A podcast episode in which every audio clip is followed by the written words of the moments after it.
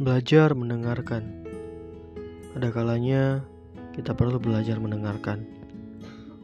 Mendengarkan cerita, mendengarkan nasihat-nasihat yang baik, pemahaman yang baik, dan ilmu-ilmu yang baru.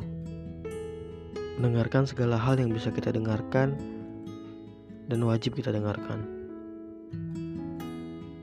Seringkali orang-orang menganggap bahwa keterampilan berbicara adalah segalanya.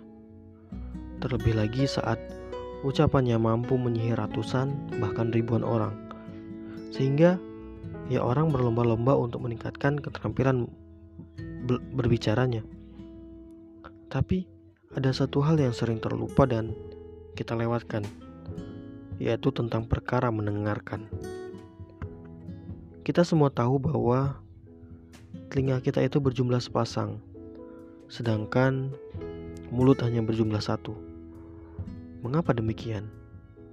Mengapa Tuhan menciptakan telinga itu sepasang, sedangkan mulut hanya satu? Apakah sebuah kebetulan?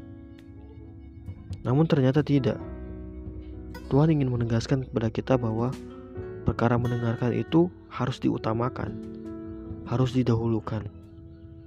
Setelah mendengarkan dengan baik, kita akan muncul pemahaman. Barulah kita berbicara secukupnya, berbicara seperlunya, supaya nanti kita bisa mempertanggungjawabkan kata-kata yang telah kita ucapkan.